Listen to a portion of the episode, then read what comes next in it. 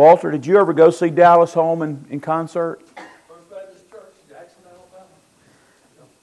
Did he sing all those? I mean, was it back in the day? Yeah. Yeah, yeah. Uh, it, uh, I, I just remember everything about it. I really do. He's, uh, I, I wore that cassette tape out. yeah, I can imagine. Yeah. How do you find it now? Oh, you do. Okay. Yeah. Well, that's great, isn't it? Many of you don't know who Dallas Holm is. It used to be called Dallas Holm and Praise. Was, uh, but it was great. I'm telling you that uh, that one he did was just absolutely one of the most worshipful uh, cassettes or eight tracks. anyway, that I, I'd ever heard. It's just fantastic. God's good, isn't He? If you have your Bibles, turn with me to the book of Ephesians and uh, Ephesians chapter 3. We, we've gone through part of chapter 1 and part of chapter 2. And I'm using one phrase. You'll see that phrase listed in your Bible under sermon title. It's part of verse 2, and that's really where we're going to focus on today. Um, but I want to read several verses here in chapter 3 and then several verses in chapter uh, chapter four. Um, before I read chapter three, beginning at verse one, it's interesting to me just just for a minute. Look at the contrast um, of chapter two, verse one. And then the end of the chapter. Let me just read verse 1, chapter 2, verse 1. I know you can read it for yourself, but let me read God's Word says, and it's talking about the condition of man. Um, we talked about this two or three weeks ago, you know, uh, dead in sin, depraved, blind, all these terms. And you were dead in your trespasses and sins, in which you were, past tense, okay? Those of us that are saved, we were saved from spiritual death, okay? And the issue here Paul's going to make, he's made it in chapter 1 dead people can't do anything on their own.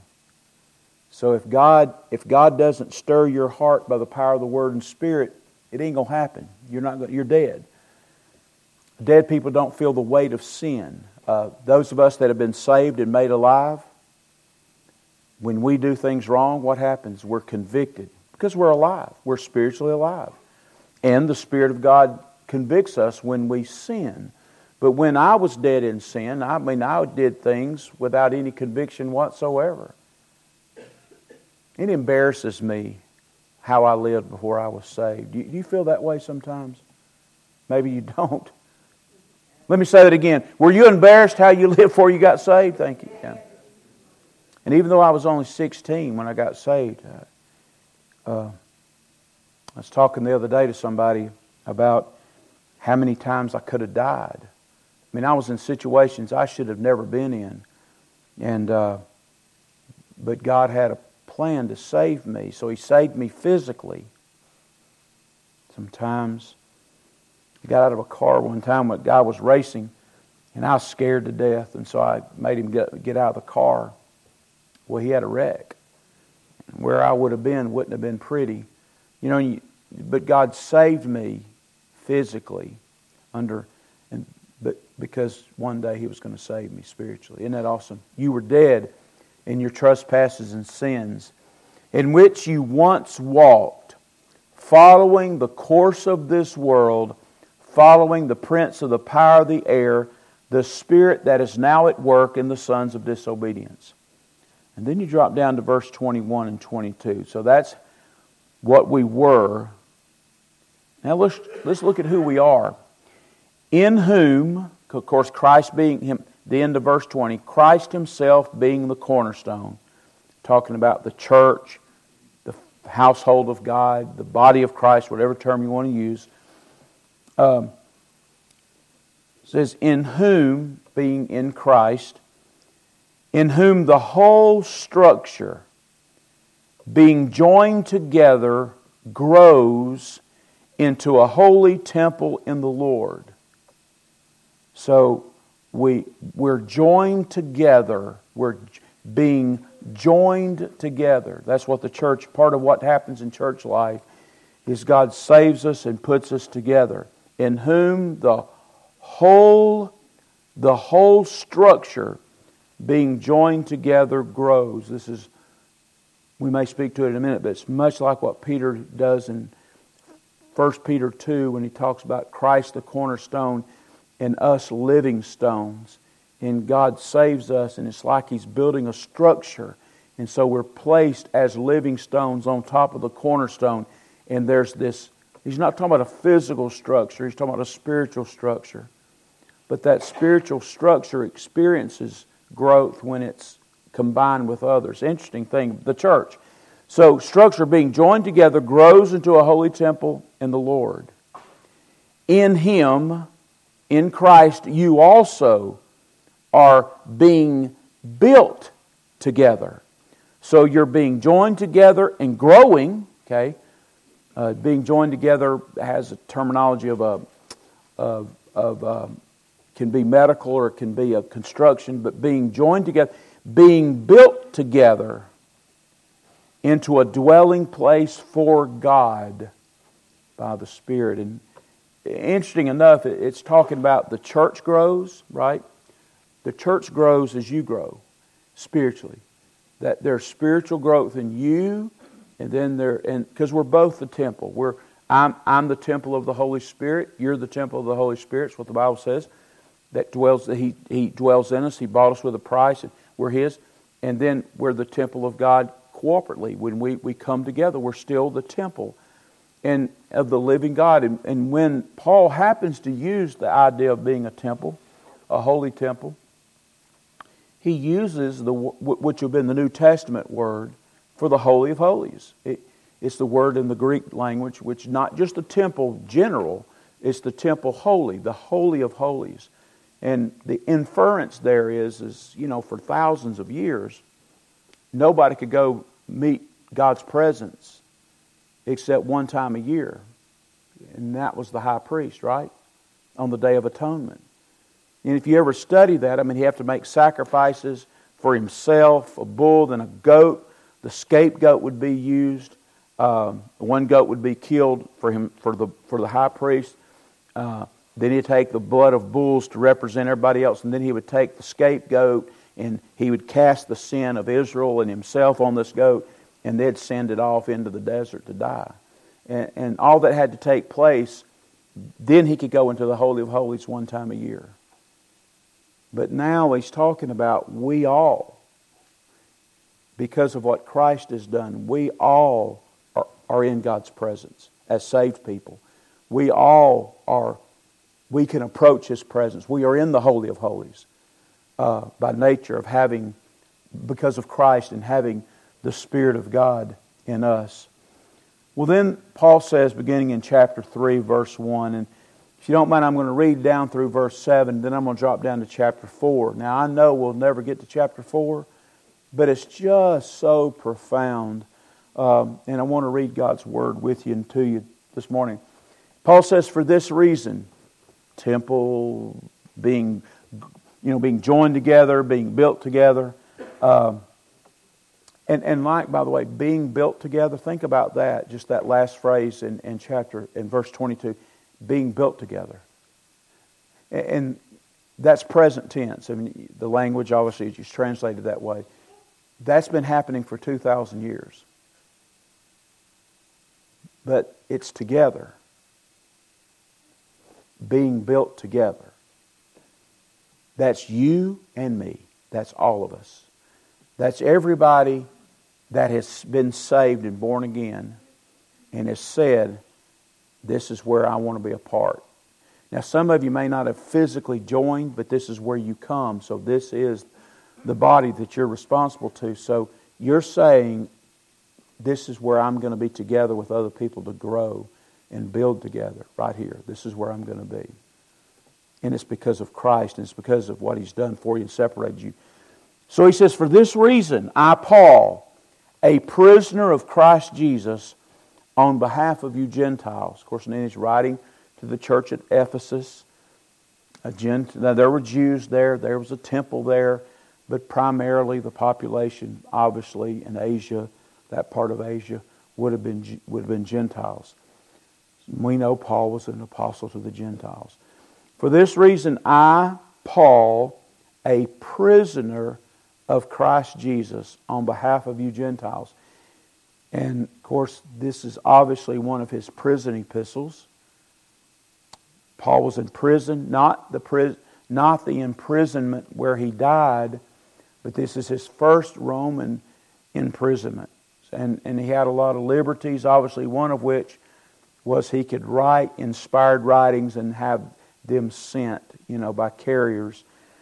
For this reason, I, Paul, a prisoner of Christ Jesus, on behalf of you Gentiles, assuming that you have heard, and here's the phrase I used, of the, the stewardship of God's grace that was given to me for you.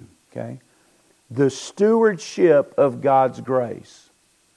Now, which Paul was given. Now, a steward, the word stewardship there is the word house and the word, we might even use the word management, but it's the word law. It's the Greek word for law or standards.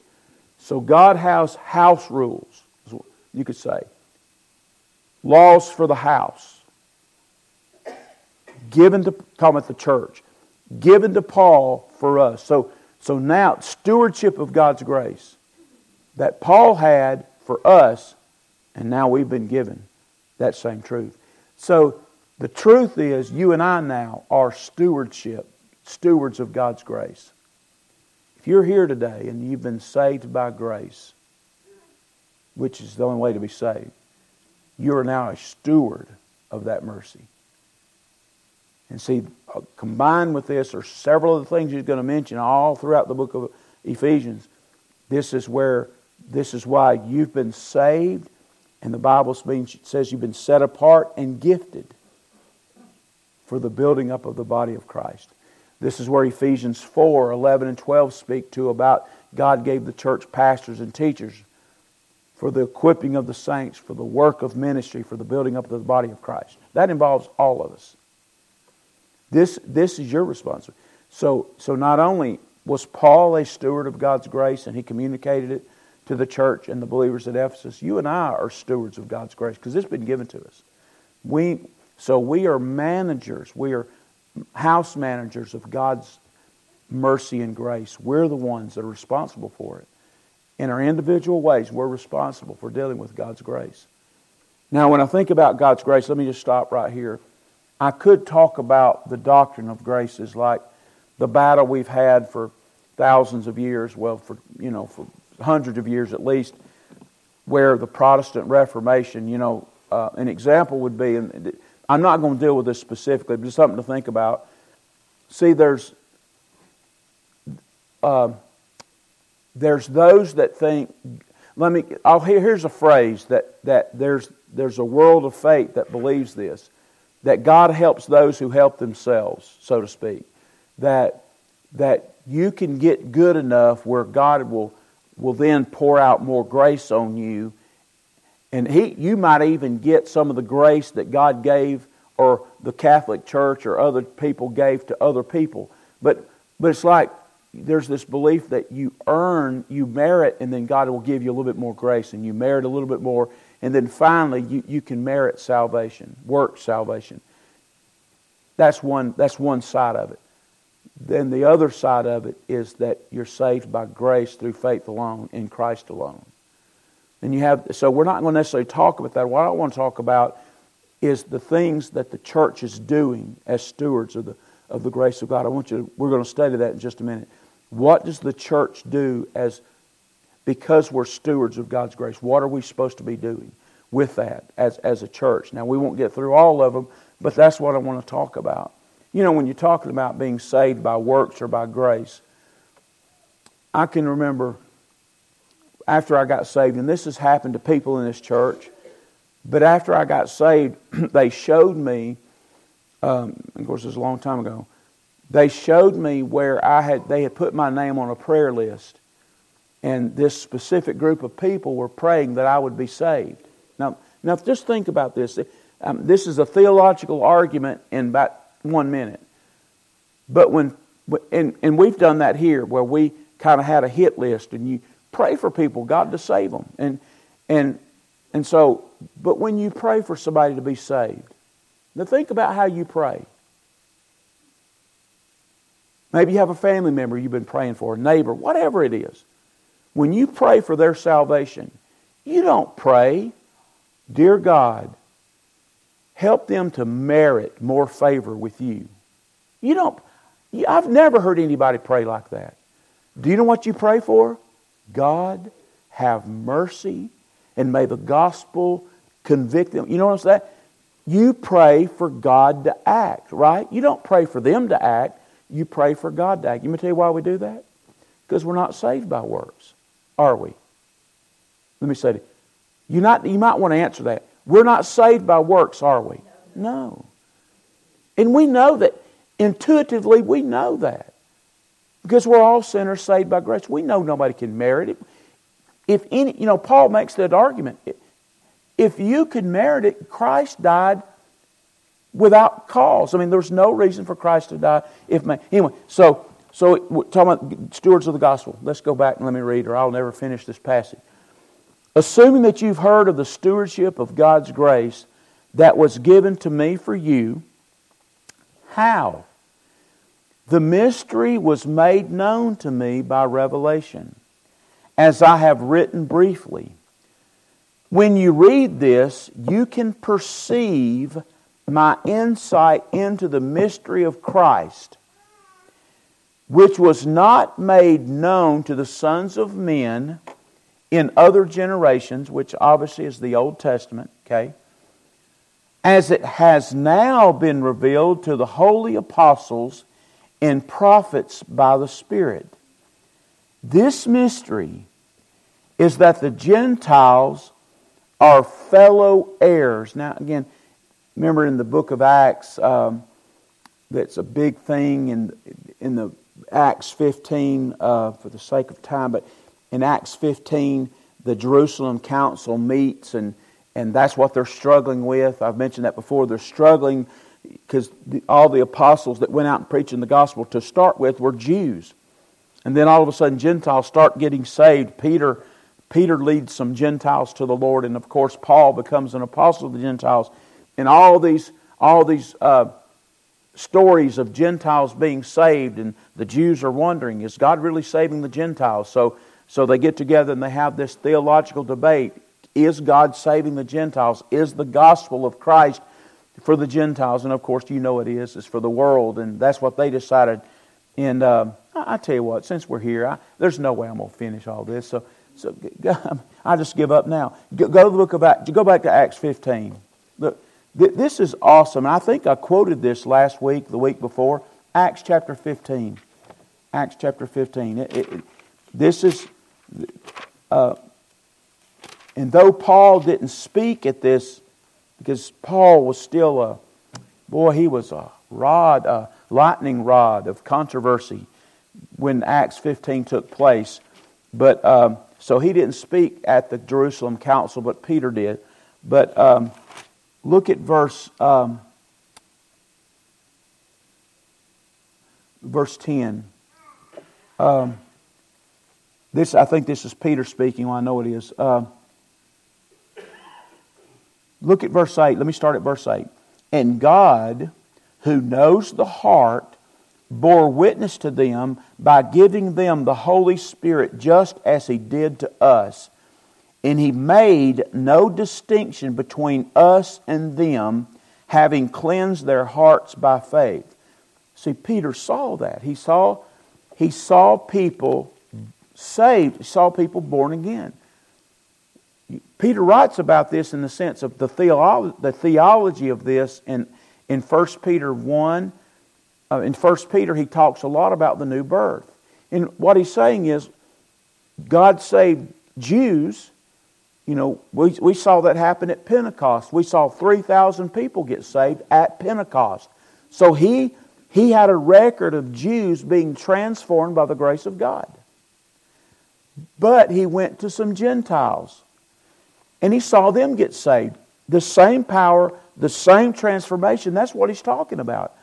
So, what the Spirit did for the Jews, I saw, Peter's talking, I saw God do for the Gentiles. Now, folks, this is still true. Anybody, anywhere, can hear the gospel and be saved. That, that that's what this promise is, right? And, and it goes all the way back to, to Pentecost. And we talked about that the other day on Wednesday night Bible study. Every nation, every nation was represented at Pentecost. It says every tongue on the face of the earth heard the gospel at Pentecost. So it reversed the Tower of Babel. Tower of Babel, God scattered the nations and said, I'm abandoning you. I'm going to pick Israel. I'm going to make my own people. And then all of a sudden, in one event, at one sermon, people from all over the known world, all the languages on the face of the earth, hear the gospel. And so now they have the gospel message to take in every language. So all that's part of the book of Acts. Well, then, was, so Peter says, so he made no distinction between us and them, having cleansed their hearts by faith. Now, therefore, why are you putting God to the test by placing a yoke on the neck of the disciples that neither our fathers nor we have been able to bear? Obeying the law. What they were saying is, okay, you may have faith, but if you don't become a Jew, you, you're not going to be saved. Now look what he says. But we believe. Are you looking at verse 11? But we believe that we will be saved through the grace of the Lord Jesus Christ, just as they will. How are people saved? By the grace of the Lord Jesus Christ. Now, before I move on, who, who's responsible for the grace, the message of the grace of the, of the Lord Jesus Christ? Now, I know we are as individuals. But what's the institution? What, what did God put on this earth? It began at Pentecost. That's, that's a steward that's, that's to hold and protect the truth of the grace of God. It's the church. It's the church. It's us. It's us filled with the Holy Spirit. We're the ones that are to be protecting this message and preaching this message. Go back to Ephesians 3.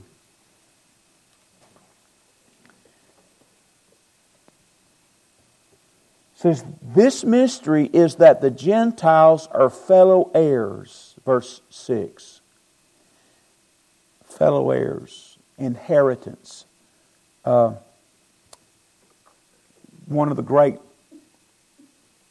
already in theology up at this time in the New Testament, they knew that as that one of the things God did when He saved, first of all, when He saved the Jews, the gospel was for the Jews first, then Gentiles but when he saved people, not only did he, you know, he, say, he justified them judicially, they were, they were not guilty, all those things, but he adopted them as adopted children.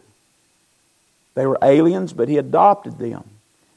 Well, adoption in the world that they were in, remind if you were adopted, you were an heir now. Okay? So this word was this this family word was used to remind people that not only are you saved from hell, but now you've been adopted, and now the riches of Christ are yours. There's an inheritance. And, it, and of course, Paul's arguing that part of grace is this doctrine of inheritance and being so Gentiles are fellow heirs, members. Look what he says members of the same body. Now, interesting enough that uh, there were hundreds of churches start, sorry, there were hundreds of churches that started from the church at Ephesus. Um, Ephesus was one of the words they would use for Ephesus was called a city state. It doesn't matter what they said about it, but and it was the largest city, the largest church, etc., etc. But what I read said there was by foot you could reach 240 different communities by walking. So, so there were at least 240 different places the gospel could go You could walk there and share the gospel, share the grace of God. So the church at Ephesus, and if you study a little history, church, they did that. They, they were faithful to that. Matter of fact, the Bible says the whole part of the world, all of Asia heard the gospel because of people at Ephesus. So they did go. And all these people that are hearing the gospel are Gentiles. So Paul says they're fellow heirs, members of the same body. And talking about us, that's the church. That's what he's arguing there. Of course, we know we're all, most of us are all Gentiles. I mean, but he, just as they're members of the same body, when you got saved, you know, universally God put you in His eternal church body, but you are placed, you're supposed to join a local body. So we're all together in one body. That, that's where you're supposed to be. As part of, part of being saved by grace, you become members of the same body. And that's true eternally, but it's supposed to be applicable locally. You're, you need to be a member of a body. That, that's exactly what this is applying, implying. And he says, in partakers uh, of the promises of Christ Jesus through the gospel. Of this gospel, I was made a minister, and then he goes on to talk about that. Drop down to chapter 4. Let me just read this real quick. He says, I therefore, uh, a prisoner for the Lord, urge you to walk in a manner worthy of the calling to which you have been called. So one of those would be is that you're a, you're a steward of God's saving grace, and and then all the things that God does in saving people by grace, and so you're you're part of that responsibility. A prisoner for the Lord urge you to walk in a manner worthy of the calling to which you have been called, with all with all humility and gentleness, with patience, bearing with one another in love, eager. This is one of the fruits of the Spirit. Now, a fruit of the Spirit isn't eagerness, but what you're eager to do is a fruit of the Spirit.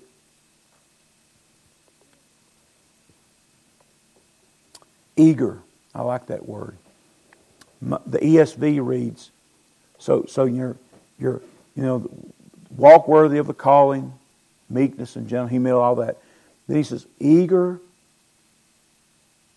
uh, eager could be, is translated in uh, Luke 1, the same word, but sometimes the translators would translate a little bit different. Same word, make haste in Luke 1 uh, 2 Timothy 2 said the same words translated, do your best. New King James says, be studious. So it's something that you're serious about. You know, you're something you're uh, um, you're diligent to do. I mean, you're going to do it, and you're going to do it well. So he says, so uh, bearing with one another in love. Okay, bearing with one another in love. He's going to talk later about that too, forgiving one another. Eager to maintain uh, just for a second, the word maintain is, is the word for guard. It was used in the common Roman world for guarding. Eager to guard. Eager to watch over eager to handle, you know, to protect. You, you, you care about this. So he says, look what he says. So if you're saved, you are in the God's church, universal, but you're supposed to be in the church locally, which is called the body of Christ, okay? Household, whatever, you know, the building, the bride, whatever. So body, so you're in it. So you're eager as a saved person you're walking worthy. You're eager to guard or to maintain the unity of the Spirit in the bond of peace. There is one body and one Spirit. Just as you were called to one hope that belongs to your call. all of us heard the gospel, the hope of our salvation. It's, it was the same hope, the same call, the same gospel call, the same call of conviction. All, we all had the same experience. So we're maintaining the unity of the Spirit in the bond of peace. There is one body and one Spirit. Just as you were called to the one hope that belongs to your call. One Lord, one faith, one baptism, one God and Father of all, who is over all and through all and in all.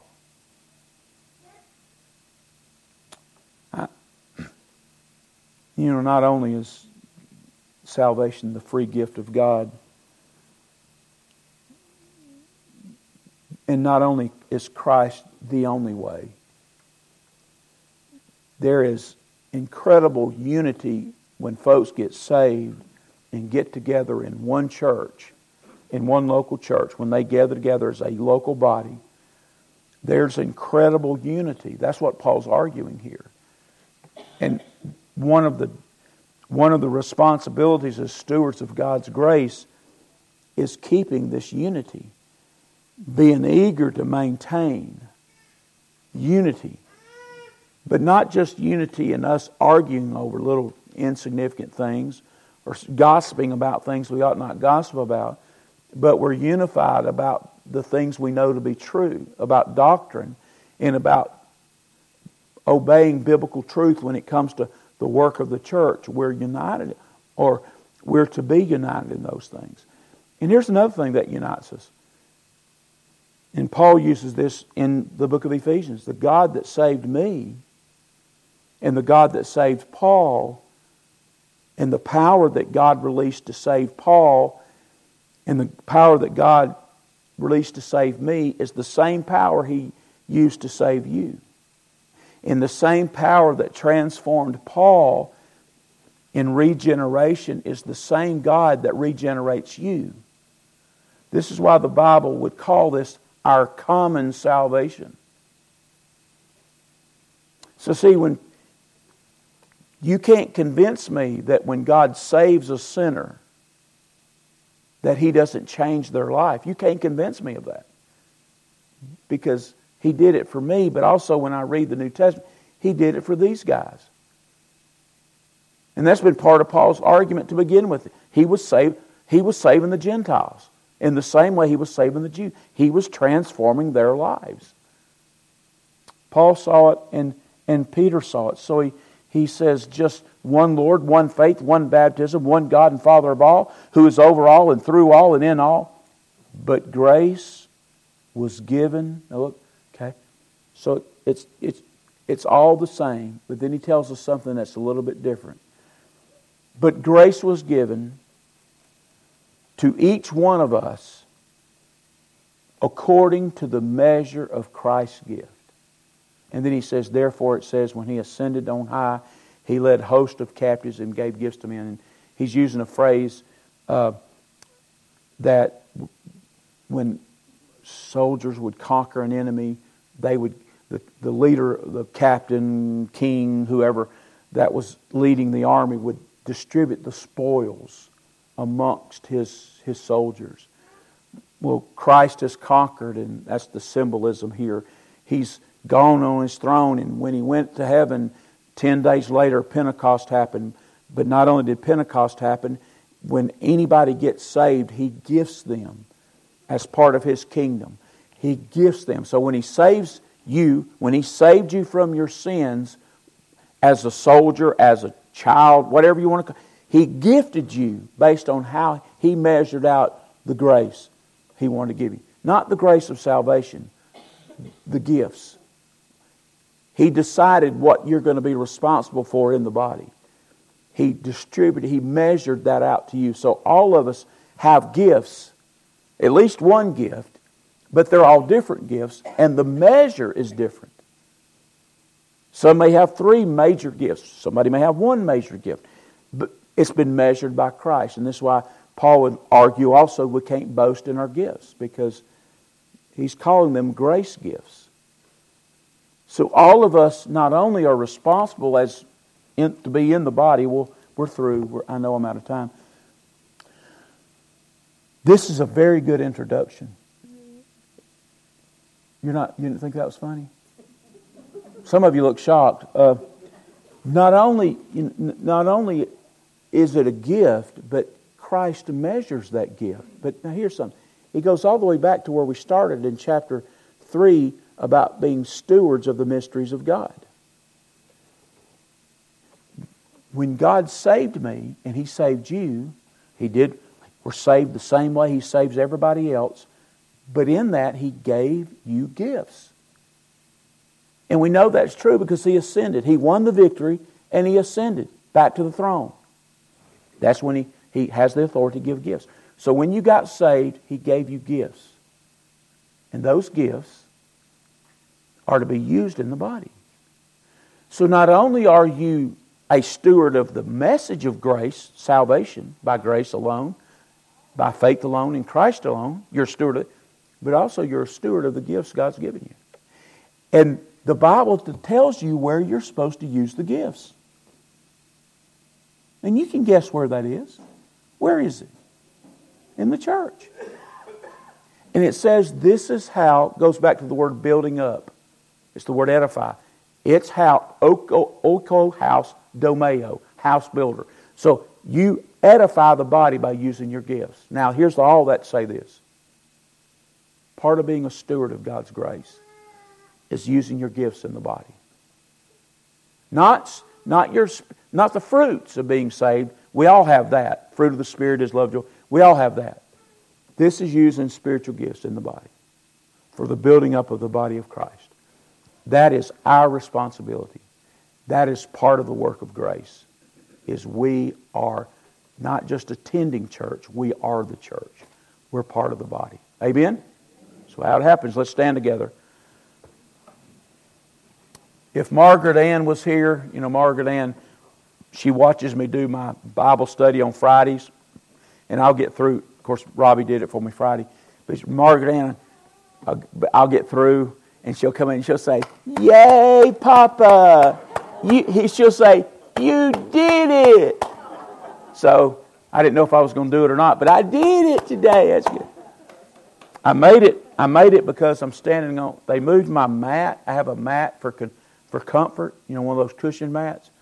Walter took it away. Said I couldn't preach long, so I put, I put it back. Anyway, God's good, isn't He? I love being saved. Ain't nothing like it. We win, don't we? Can I ask you a question? Will God demand payment twice if Jesus paid it in full?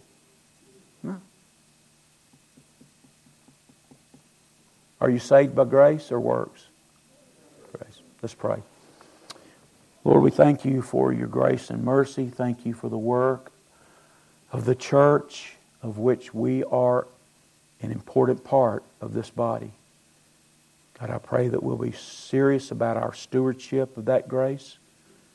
Lord, I pray that we'll be serious about membership in the body. And building up the body of Christ will be part of our responsibility. Thank you, Lord Jesus, for your grace and mercy. We pray it in Christ's name. Amen.